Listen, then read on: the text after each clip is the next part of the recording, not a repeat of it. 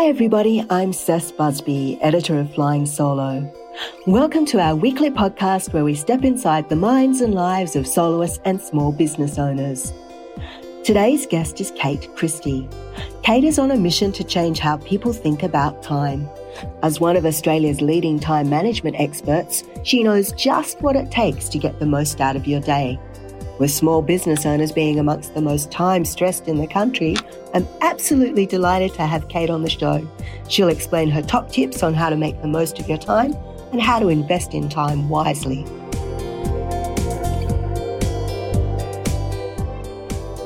Welcome, Kate. Thanks so much for joining me on the show today. Oh, it's so lovely to be here with you, Cec. Ah, thank you. I hope that you've had a wonderful break and excellent holiday season and you're ready to get on with the year? I, I have, and I'm actually still kind of one foot in the holiday break camp and one foot in the I really need to start working camp. So I, I think I'm sort of oscillating between holiday and, and not. So it's it's lovely. and so, any uh, New Year's resolutions for you? What do you think about them? Well, it's funny. I I don't believe in New Year's resolutions. I I think that oftentimes with resolutions we're we're just setting ourselves up for failure because we have this moment in time where the clock kind of ticks over and all of a sudden you're in this new year and and oh I'm going to do all these things differently and within weeks if not days it all comes crumbling down and then we are full of recrimination and self loathing and annoyance at our inability to maintain our resolutions. So I think that I, haven't set resolutions for years and years. I don't believe in them. I, I'd rather go after goals and they can be set at any time of the year. You know, you don't have to wait for the clock to tick over to 1201 on New Year's Day in order to set goals for the year. So particularly, you know, from a personal level, absolutely. But as small business owners, I think that we're much better using our time at this time of year not to set resolutions so much as to reflect on last year.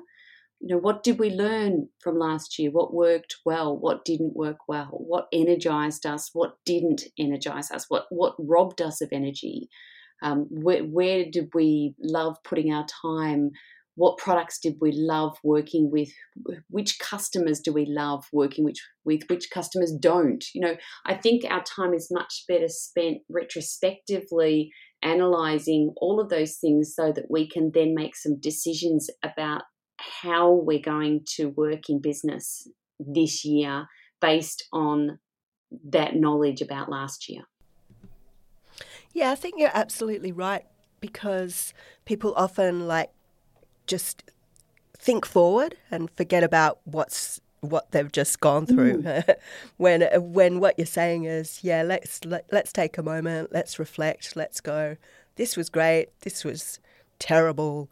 Now, this is how we can do things differently, or this is what we want to plan for the next three months, six months, year Absolutely. ahead, whatever. Yeah, I think it's a, just a better way of setting ourselves up for success, and it's like anything else we do in business where we test and we measure and we analyze you know we have to look at our whole year holistically in the same way test measure measure analyze and then work out what we're going to change as a result or what we're going to do more of as a result of that analysis and you know so that's what i sort of spend a bit of my time doing in january is a, a real sort of reflection on, on the previous mm. year and uh, even February, March still doesn't matter what, what as you said, what time of year it is, as long as you take that time to maybe set yourself some Absolutely. goals. You know, it could be a spring cleanse. It could be a jump into autumn. You know, it doesn't have to be right now. It, it's any time where you have some time to stop, pause, have some brain space. You know, you can't sort of factor in and do this exercise in an hour between meetings on a Tuesday morning between 10 and 11 a.m. That's just not going to work. You need a really good, dedicated period of downtime um, to actually think this stuff through, which is often why this time of year is good because many of us do have that Christmas break. January is often quieter, and that's why it's a good time to to reflect. Mm. Um, you have your own business, so obviously uh, you know the plights of a small business owner, and there is that um, the fact that they are wearing a lot of hats, and there's all the stats about how time poor small business owners are. But so, mm. as your your expertise is also um, productivity, you're like one of the most renowned productivity experts we've got in the whole country. What are some of your tips that business owners should be taking on board to free up some time so that they make sure that they do what they need to do for the business, but also what they love? Yeah, look, I, it's such an important question, and and the answer is really very much dependent on what stage of the business they're in. I think if you're you've got listeners who are starting a new business this year, or they're you know a couple of months into a new business, then there is that acknowledgement, I think, that you have to have that you are going to be very much a jack of all trades right now. You are absolutely in the thick of it. And unless you have an enormous amount of money that you are able to invest in your own startup, or you have angel investors, or some sort of, you know, magic wand has been waved and you have a huge amount of money and time, um, which most of us don't, then there's that acknowledgement at the start of a sort of a startup business journey, you will be wearing all the hats, and that's okay. Uh, it's it's it's almost even better because it's going to allow you to learn all the parts of your business, and and that's very critical. You know, you do need to know everything about your business. So I think it's okay to wear all those hats. And what I would be encouraging you to do is in your calendar, just make sure you're carving out time for yourself as well because you can't be working 24 7. As your business becomes a little bit more established, or even your listeners who have very established businesses, then it becomes a different story. Uh, there comes a point in time where you cannot be the jack of all trades, and you shouldn't be the jack of all trades because you're going to be holding your business back. So, you know, it, the, the, the perfect, and, and often people will say to me, well, when, when is the time? You know, when can I tell that it's time for me to outsource or time to, for me to get a staff member or time for me to free up my time? The time is usually just before you can afford it. And, and so take the risk, take the plunge, think about what can I outsource? What can I do myself? Do I need a staff member? You know, it's the the answer isn't always just bring in a a staff member or an employee. You know, there's you could bring in you can outsource you can you know get a consultant you can engage someone for a few hours um, on a sort of a contract basis but what i would say is in order to work out what you should be doing and what you can outsource or give some hats away um, make a list of all the things you're really good at in the business. And as the founder, it's usually the the creation of the service or the stock or the product is the stuff you're very good at and the sales of that because it's your passion. So anything that's highly revenue generating and is in your sweet spot of knowledge, you should retain. Uh, things that are not revenue generating, so back end kind of stuff, um, that's the stuff you should discard your hat and look for an expert who can do it for you. With that time you then free up, I don't want you to pour all of that time back into your business. This goes to your question, Cec, of how do they find time? So, with outsourcing some of those hats, that time that you then free up, some of that should be carved away a 20 foot barrier should be put around it, and that's time that you spend for yourself, for your family, uh, for regenerating, for re energizing, for creating, for, for some strategic thinking, but you can't work all the time. And so it's that, you know, distinction between what do I need to do, and I would focus on revenue generation. What can I outsource? I'd focus on starting to get rid of the stuff at the back end. Um, it's interesting though, because uh, you know you're going put some walls around it and make sure you carve out that time for yourself. But sometimes for a business owner, there can be these conflicting priorities where they go, mm-hmm. I have to, I want that time to, you know, spend with my family or, you know, go to the gym or, or walk the dog, whatever the, the thing is that they want to do. But then they're like, I need that time to work more on the business, to grow the business. So I have the time to walk the dog and spend time with the family. yeah, it's a cycle. You know, it's crazy. And and if you let it, it, it's a vacuum that will suck you in, and you'll you'll never come up for air. So I would recommend that you you look at your calendar as a blank canvas. And, and this time of year this is the perfect time of year to do it because it's kind of the start of the new year. Or you could do it um, the start of the financial year or whatever works best for you. But I would look at your year on a plate. So print out um, an annual calendar or go and buy one. And the very first thing you should do is before you even sort of start thinking of here's all the time I need to dedicate to sales and product development and service development, the very first thing you put in that annual calendar is your annual leave.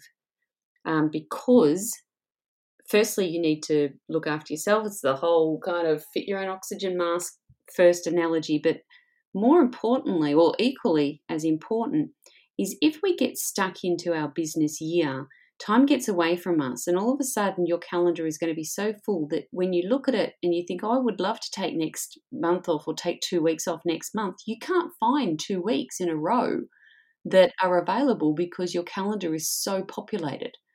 So if you do it at this time of the year and the first thing you do is you put in your two or three or four weeks annual leave across the year, that becomes sacred space and that is locked out. Um, the second thing I would do, then put in, is I would, if you've got kids, I would mark um, school dates, school term dates, big school commitments. So if you've got older kids, I'd be putting their exams in at the end of the year so that you have those days carved out in case they need you. Um, the third thing that I would then put in is I would put in, um, and you can color code all this. You know, I, I use green for um, annual leave, um, I use yellow for family commitments. The next color I would put in would be a nice bright red, and I block in strategy days, thinking days, or half days. And I might do two or three a quarter, but I put them in as the third thing I populate my calendar with so that, you know, if nothing else, I know I've got annual leave locked away, I've got the big kid commitments locked in, and I've got some strategy thinking days locked in. And then it's kind of well free for all in terms of, you know, meetings and and work commitments and obligations, but everything works around what's already locked into that calendar.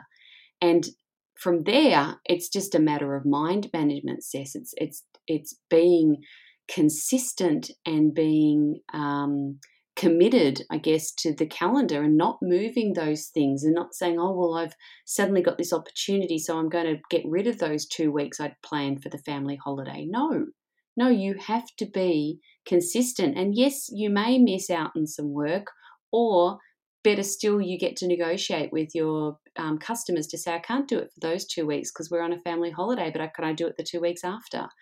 Um, so you have to, I guess, have a commitment to your calendar and and lock those things. They're in concrete; they don't move. And then that way, you're guaranteed of downtime. You're guaranteed of thinking time. You're guaranteed of family time. And and when all the dust settles, those are the more important things. Yeah, I would totally agree. And, but it also seems like a great way to minimise any um, impact that that interruptions or or business challenges might have because you you've carved out that time already on your calendar and you know the time that you've got to work with. That's it. And and there's still a lot of free space in your calendar once you've locked those things away. You've got a lot of time to play with and a lot of things that you can move around. But if you don't make a commitment to sort of self care, family time, strategic thinking time for your business, then you're always going to be working at pace. You're always going to be chasing your tail. You're going to be wearing all those hats and you're going to be carrying this enormous guilt that you're not spending time with your kids or your family or your friends because you're always working. Well, if you do it this way and you flip it around and you put those personal you know commitments into your calendar first, then um, you know you're removing that that opportunity for guilt. You're you're actually giving yourself permission to have better balance. Hmm. I also love that idea of uh, putting in time for strategic thinking because I think a lot of business owners are so caught up in the day to day of the business that they don't give themselves time to do that strategic piece. Yeah. Yeah, absolutely. It becomes, you know, it's it's something I hear my clients say all the time. You know, I'm I'm constantly working in my business. I, I need time to work on my business. Well, you need to have the discipline to carve that time out, lock it in, and then it's not negotiable. And then if you have a team, make sure it's locked in. Those those times are locked into their calendar as well. So it becomes a, a team strategy day or a team half strategy day, so that you're you know you're all working on the business together.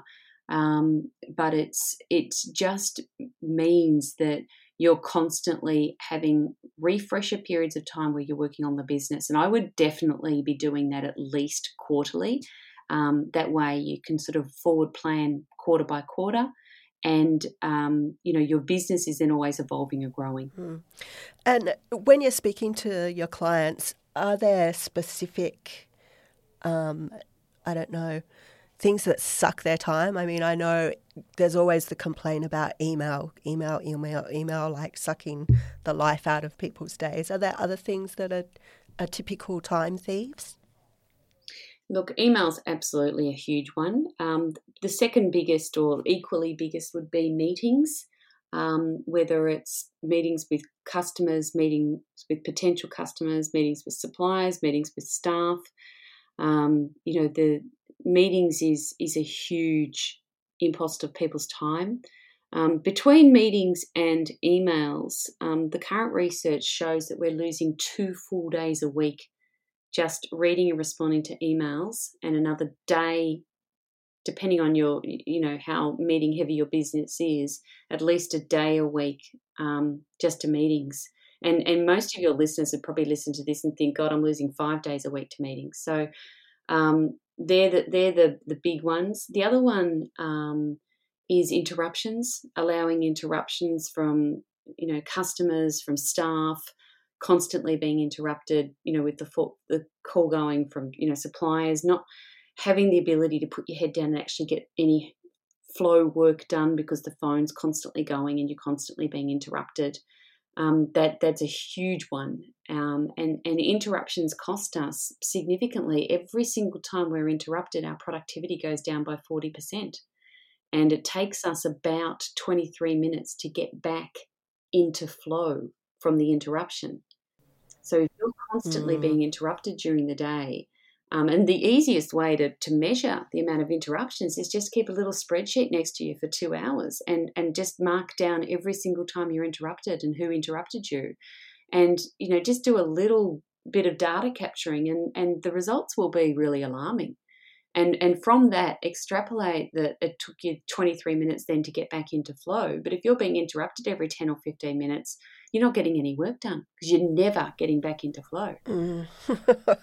it sounds nightmare world. it is, but that's kind of our world. Uh, that's everyone's world. Unless you have that discipline and you carve off that time where people can't interrupt you, where you're not having meetings, where you're not checking your emails, where you're actually able to put your head down and work for sort of 45 minutes without interruption, then you are not getting any work done, which is why people start work really early and it's why they work really, really late because they're not interrupted. You know, how many times have you heard someone saying, you know, I love it when I get to work at six because there's no one there to interrupt me? Or I love it, you know, when everyone goes home from work or when the shop closes or when, you know, I can switch off or I go back and do all my work at eight o'clock between eight and midnight because you know, get so much done. Well, you're getting so much done because there's no one there to interrupt you. You're staying out of your emails that are constantly pinging, and you, you don't have meetings at that time of night. So they're the three things you need discipline around. And if you can get discipline around those, um, you will free up a, a, phenomenal amount of your time. Kate, we've just got to take a, a little break uh, but we will be back with more on that subject of dealing with those interruptions in just a minute. Terrific. Thanks for joining us, Kate. Welcome back. Now, I, I would like to jump back into what we were just talking about before the break, um, which is managing those those time interruptions. How can business owners deal with them better? What can we do? How can we make a strategy around it to ensure that you know we aren't getting tapped on the shoulder every five minutes or getting calls from clients that are constantly interrupting our flow? Yeah. So, look, there's a couple of sort of very simple strategies, and it's obviously going to be very dependent on the type of business each listener is in. You know, if your if your business is a, a bricks and mortar shop and you are in the shop and customers are coming in, then you know you, you have to. Um, my advice would be slightly different to if you're running a business where you're working from an office at home and you're sitting at, in front of a desktop. But generally speaking, um, depending on the nature of your business, what you need to do is you need to carve out interruption free time. Um, the, the best time to do that is in the mornings. So the majority of us are morning people, or we have our uh, best creativity, our best strategic brain, our best amount of energy and enthusiasm in the mornings. So try and structure your working day um, with tasks in the morning that are revenue generating type tasks. So, um, selling to your clients, delivering to your clients, creating new products or services, um, relationship management, networking, stakeholder engagement, marketing. So, anything that's revenue generating, you want to put into that sort of morning period of time because that's when we're at our best.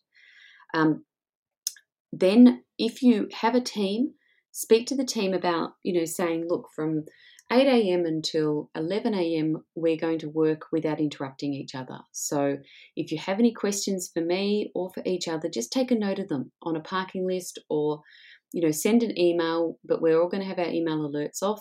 Um, but you know record it in some way but do not actively physically interrupt each other from say 8 till 11 or 8 till 10 or however long you think your business can tolerate it and in that time, we're going to work on our hardest, most important revenue generating task. And we're going to give ourselves 45 minutes and we're just going to put our heads down, bums up, and, and get it done. Um, set timers. So just buy a little egg timer and um, set the timer for 45 minutes and then challenge yourself to stay in flow for that period of time.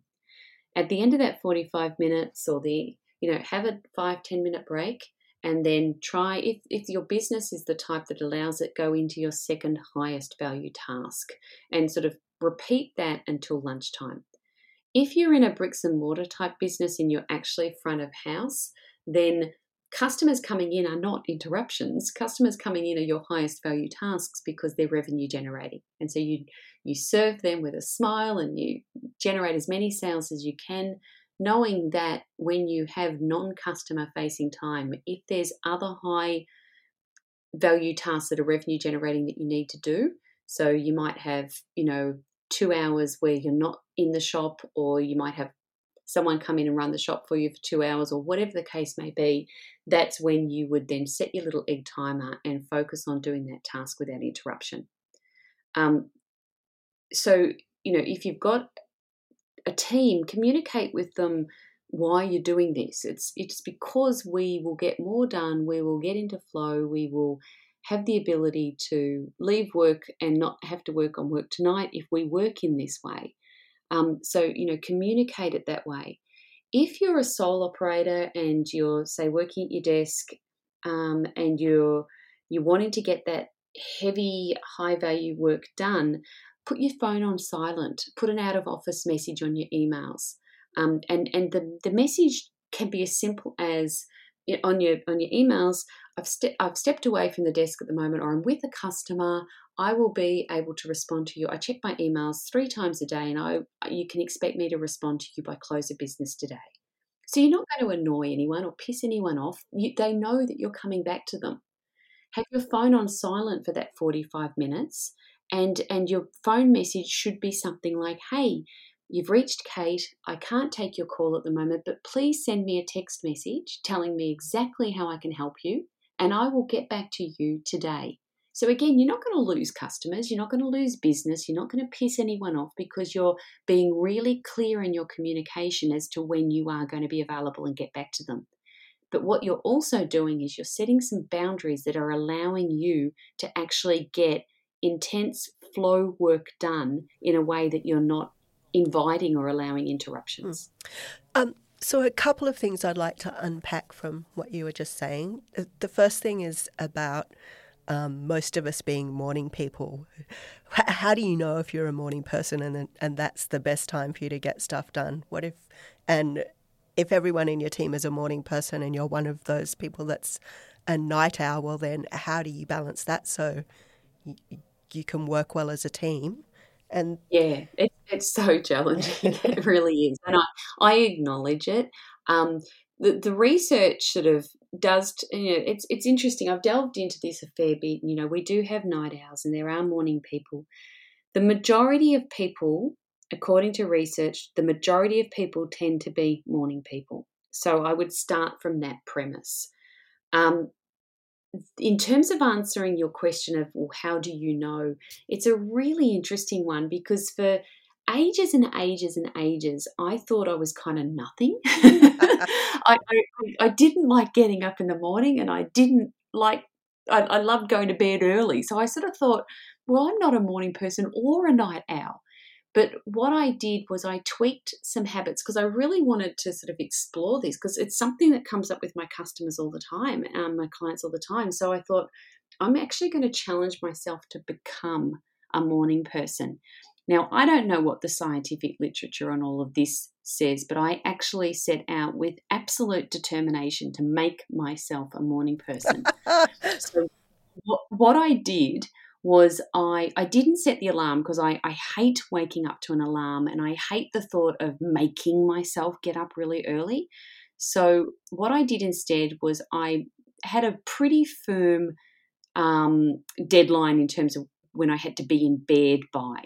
So I, I sort of set this rule for myself that I had to be in bed by about 9 p.m. And it's sort of gotten it, it's worked its way backwards. It's sort of around 8.30 these days, but I'm usually asleep by 9. And I then allow myself to wake naturally, which occurs any time between, say, 5.30 and 6.30 if it's 5.30ish i'm just like what the hell and i snooze and then until 6.30 and then wake up if it's 6.30 i think okay well that's pretty reasonable then I get up, and the first thing I do is I go for a swim. So I've got, the last two years, I've got into making myself this habit, which has now become, it's an absolute habit and it's I'm addicted. I go for an early morning swim and I come back and I have this routine and I get stuck into work and I get so much done, Cec, and I work like a bloody powerhouse until about 1 p.m. Um, and I take breaks, 45 minutes break, 45 minutes break work like a powerhouse until 1 p.m. And then in the afternoons, I do the lower value tasks because I'm tired by then. And I, I do the stuff that's not revenue generating, it's, it is process driven, it's easy. But I think my learnings from that are go to bed early, um, wake up naturally, and then have a really great morning routine that kind of wakes you up and gives you joy and energy. I get sunlight early, I'm exercising, I'm swimming, which I can assure you, especially in the middle of winter without a wetsuit, completely wakes me up. um, I come home and I make myself a smoothie in summer or a hot chocolate in winter. I sit down at my desk and I absolutely get shit done. And so I don't know whether I was always a morning person, I've just kind of tapped into it, you know, in my 50s, or whether I've made myself be it. But the routine and that that early morning drive for me is working. Um, I've now experimented it with a couple of clients. So I had a couple of clients who absolutely fundamentally were convinced that they were night owls, and I challenged them to, you know, do what I was doing from and and to force themselves to do this morning thing to do some exercise, to actually force themselves. And within a month, they, I've done it with three people so far, and within a month, all three of them were just like, holy hell, I just, it's changed my life. I can't believe it. I must be a morning person. and and I think um, you know we convince ourselves that we're one or the other, and it's really just routine and habit. And I think that if you can force yourself to change your routine and force yourself to adopt new habits, then you can adopt very new ways of working. Mm. Do you think that exercise is probably one of the best morning rituals? Oh, absolutely. I, I, I really do. And it's that um, commitment to it. You know, there's, I, you know, I reckon of the seven mornings a week that I swim, there'd be five of them where I groan and think, oh, Christ, I can't do a swim today because it's raining or it's windy or it's, you know, whatever. But I roll out of bed and I put my swimmers on and off I go. And it's the commitment, it's the self discipline, um, and the exercise. It just gets everything moving and going, and and it wakes me up, and I'm inspired and ready to go. So, you know, I'll go for a walk, or you know, do some yoga, or but in some way force yourself out of that bed and get moving and get energized and it just sets you up for a magnificent you know morning of work. Mm. i think that's a fantastic idea. I think we all need to probably spend a little bit of time on self-care in the morning and those morning rituals are a great way to do that. They are. It's it's just a really beautiful way to start the day. Now the other thing i wanted to unpack is um, obviously, a lot of our listeners are sole traders, um, solo operators, often in like, you know, those professional services, and they might be spending a lot of time working alone from home. So, mm-hmm. uh, and I think all of us through the pandemic probably have realized the number of distractions that we can get working from home. So, what would mm. be some suggestions you would have for anyone who's working from home that might be getting a bit distracted and finding their time getting sucked away by those distractions. Yeah, yeah. Look, I, I, you know, you're hundred percent right with, you know, everything that happened with the pandemic and now this, you know, real movement uh, towards a hybrid working environment and working away from the office. I, I think it's again, it's about having boundaries and about having discipline. You know, if you've got um, try and, and find a space in in your your home which becomes an office type space or an office cupboard or whether you work in your bedroom and you shut your door. Um, it's about communicating really clearly to the people you live with you know please don't interrupt me um, for the next half hour because i'm working on something or i'm going to be in a meeting.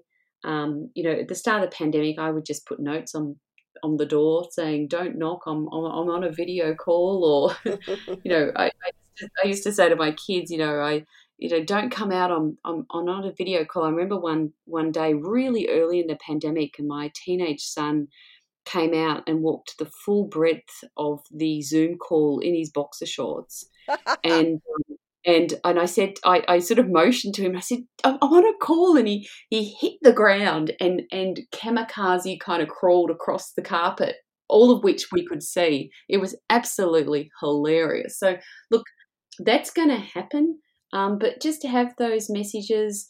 Um, communicate clearly. If you've got little kids, it's different. You're going to have to try and work in 20 minute bursts. 45 minutes is just too long if you're, you're, you're juggling kids and a work call. So um, you know, I, I think communication with the people that you're on the call with is always really good. Look, I've got my little kids at home, they're watching play school, but they may come and sit on my lap.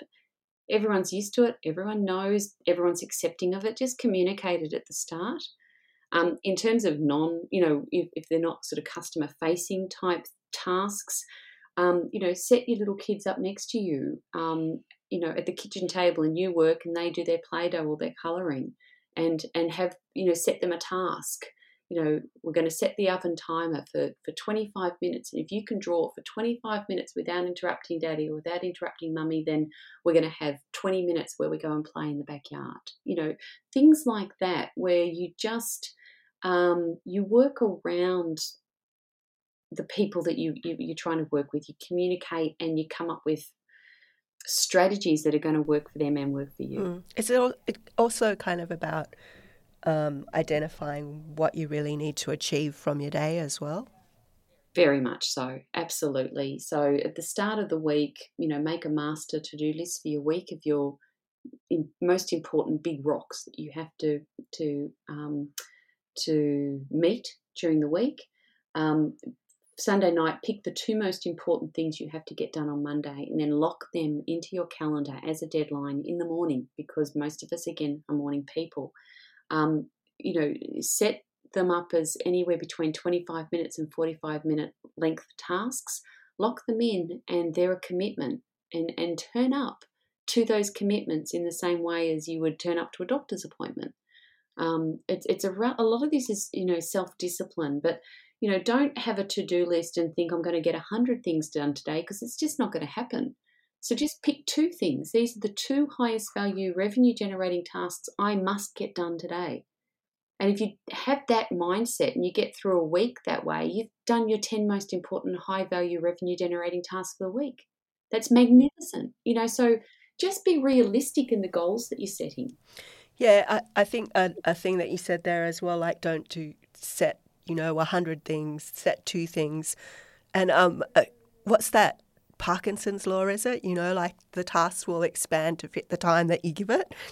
so. Yeah, Parkinson's law is all around deadlines. That's why you lock these things into your calendar. Parkinson's law is that a task will expand to meet the deadline you know that to, to to meet the deadline you've created so if you don't have a deadline you're not going to get the task done um, if you've got 100 things that have the deadline today well that's just not going to happen because you don't have 100 hours in your day so just pick two things give them a hard deadline lock them into your calendar turn up and get them done mm. and uh, what about multitasking because we all think we're great at multitasking but frankly most of us aren't, and it's probably not a good idea anyway. Look, none of us are, to be honest. Uh, well, look, that's not true. About 2% of the world's population can effectively multitask. 2%. Um, they're so rare, they're called super taskers. Um, the rest of us, mere mortals, cannot multitask. Um, the only solution from a multitasking perspective is just to do one task at a time. When we multitask, we're forcing our brain, or, or if we quickly switch tasks, you know, from a, ta- task A to B, back to A, back to B, onto C, and we have multiple tabs open because we think we're going to get more done if we do 10 things at once, our productivity goes down by up to 40%. So that goes for every time you're interrupted your multitasking, every time your eye gets drawn to an email popping into your inbox in the corner of your screen, um, toggling between different tabs, having two or three computers open on on your on your desk, um, you know that all of that, taking a call while you're in a meeting, all of those are examples of multitasking. And every time we do that, our productivity goes down by up to forty percent. Um, it's it's it doesn't work stop doing it. That's you know, you've got to lock one thing, one task into your calendar for that 45 minute period and just do it. That then sort of fits in nicely with the concept of batching, where batch like tasks together. So rather than sending five invoices today, one now and one in two hours' time and one in three hours' time and two when you go to bed, batch in 45 minutes on a Wednesday afternoon or whenever it is to do all of your invoicing for the week. Um, because we don't want to be switching quickly between lots of little tasks. We want to group small like tasks together and do them in one block of time to reduce that risk of multitasking. Mm. Uh, and uh, what about eat the frog? You know how they say do the worst thing first? No? Yeah. Oh, yes. Yeah. You you got to love a, a dirty, ugly, hairy frog. Um, if it's look, I think there's two options to this one. If there's something that's been on your to do list for a long time because it's a frog and you don't want to face it, there's two options. Either you eat it and you make it the first task tomorrow morning and you just get it done, or you take it off your to do list and stop agonizing over it. But make a choice and just get it done um, it's about starting. Once you start the task and you get a bit of momentum, you'll realize that it was a lot easier than you actually thought it was going to be. If you genuinely don't want to eat the frog, take it off your list and move on because it's just never going to get done. don't saute it with garlic. exactly. Um, and I know we mentioned interruptions, but there, there also is um, time should be set aside to take breaks. Yeah. Time should be set aside for breaks. Yeah. Did you say? Yeah. Yeah, absolutely. Look, you want to. Um, most people can work. You know, the Pomodoro technique sort of gets you to work for around twenty-five minutes before you um, switch task or do something differently. I think it really depends on the the person. Um, you can very easily measure this. You know, set a time, start yourself on a task, set a timer, um, just set your set your stopwatch on your phone, um, and work until you start to become distracted. And you know, oh, there's a butterfly, or there's a bird, or I wonder if the postman's coming. You know, as soon as those thoughts start popping into your head, have a look at the timer. Um, if you can get to sort of 20, 25 minutes, it's a great start. My experience is that most of my clients that I work with can work for around 40 to 45 minutes in flow before they really need a break. So, somewhere between that 25 and 45 minute mark is most people's sweet spot. Um, experiment, work out what your sweet spot is, and then work to it. Um, and then break it up with a five to 10 minute break between each task. So, you want your day structured as a series of sort of 100 meter sprints. Your day is not a marathon. You want a sprint break, sprint break, sprint break. Mm. But speaking of marathons and going back to our very first um, bit of discussion where we were talking about the resolutions and um, your preference for setting goals instead, should we also be thinking about not just our goals for the next few months, but should we be thinking also big picture? What what's the goal for ten years time? What where do we see ourselves in the future? Oh, absolutely, absolutely. I love that question, and and that's something that I spend, you know, a lot of time, a few times a year doing this. Um, I every October I've got, um, you know, I'm a solopreneur. I've got an account- accountability group. There's four of us. Um, every October we get together um, for a couple of days, and we carve that time into our calendars in January to say October, November. Here are the three or four days we're working together and they're full strategy days where the four of us have a good couple of hours each where we dissect our business to the others and bounce ideas off the others, um, ask for input, ask for advice, ask for introductions, ask for connections. And we rotate amongst the four of us and make sure we all get done. We come out with a full plan for the following year. Um, and then I revisit that in January um, just to make sure that I'm working through everything that I set myself up for. Um, and I have from that October session, I create a list of actionable items that I have to address, and I break it down on a month by month basis. So by the time I get to around April, I've pretty much implemented everything I said I was going to, and so I then revisit it. Um, I then meet with those four people monthly um, for an hour um, one month for four hours the alternate month and we keep each other accountable and we implement against those those annual goals those five year goals those 10 year goals mm. um, I wouldn't mind talking about that a little bit more because you you mentioned your accountability partners and I think a, a lot of people are probably familiar with um, you know having a mentor but an accountability partner is something that's a bit different yeah, it is. It's very, very different. We're we're all equals. Um, we are, you know, we've built a relationship over probably six years. Um, so we trust each other implicitly. We share a lot of information about our business that we would only normally share with, say, our accountants and our lawyers.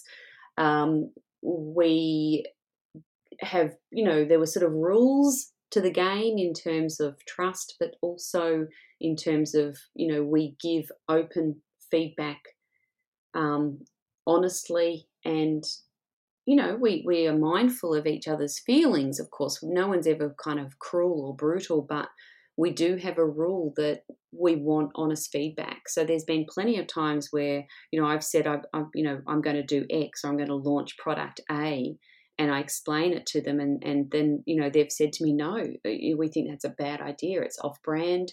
um, it's not going to be good for these reasons, or your pricing's wrong, or your niche customers wrong. And we give very frank feedback. And um, it's like having a, an advisory board, really. Um, you know, it's your, your board of trusted advisors that you can tell and share anything with, and you know you're going to get really honest feedback. Now, we don't always take that feedback on. I might say, "Well, thank you so much for the feedback, but I'm I've actually I'm committing to doing this," and and so you you may or may not do it, but um, I know that they have my back. I have their back.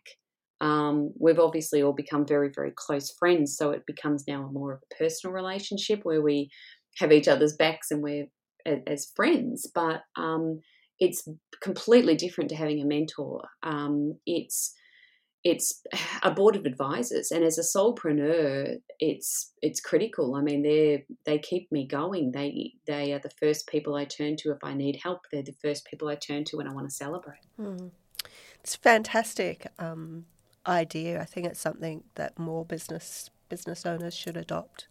Just uh, as you say having someone that keeps you accountable that can also give you sound advice it's very valuable it is. It's it's really critical, and it's something I would strongly advise everyone listening to this podcast to do. If you haven't got it, you know, go and try and create it. Um, you know, obviously you want um, people in your accountability group who are in a non-compete compete capacity, um, but who understand the nature of your business, um, who you you like and respect, that you have a values alignment that they can commit the time that you all want to commit um, to the relationship and and establish some rules around how you're going to work together um, and then you know honor and respect their time commitment and, and that relationship and, and the value you will gain from it is um, you know you, you just won't believe the value.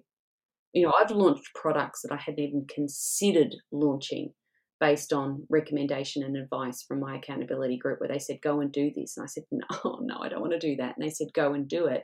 And so i committed to it and i did it and you know the they've been some of the most successful products i launched. I just hadn't seen them. You know they were staring me in the face and it took the accountability group to say why aren't you? And and i had no reason for it. And um, it's been some of the most successful stuff i've done and I'm sure they've saved me from some of the most fateful stuff that I could have done. and again, it was about you carving out that time and being able to have the time to do that and oh absolutely. That was part of my january. I've i, I took responsibility for setting up this year's meeting. So i've um, i've set it all up. It's in, in the four of our calendars now. Every single month for that hour every alternate month for four hours october November. We're doing it this year for a couple of hmm. days, mm. and it's it's locked away. It's sacred, and we don't we don't mess with that. Hmm. So, just to finish up, if I could perhaps pick your brain on your number one tip. I know that's a terrible thing to say to someone, but your number one tip for small business owners that want to be more productive and get more out of their day. I think be really curious. Um, don't stop learning read the literature about productivity, you know, tap into experts, get yourself a coach, talk to your friends, what's working for them, what's not working for them. Um, don't assume that your your lot is your lot because it's always been this way. Um, don't assume that you're not a morning person. Be curious. Be constantly curious in everything you do in your business, including in terms of productivity. Try new stuff and um, and have that passion for using your time in the best possible way as you can. You know, think about your time the way you think about your money. It's an enormously precious, very limited resource that you have to invest for the greatest possible return. And if you start thinking about it as time investment rather than time management, then you're on you're on the road to success. Great advice, Kate Christie. Thank you so much for being on the show today. My absolute pleasure. I always love talking to you, Cec. Thank you. Enjoy the rest of your day.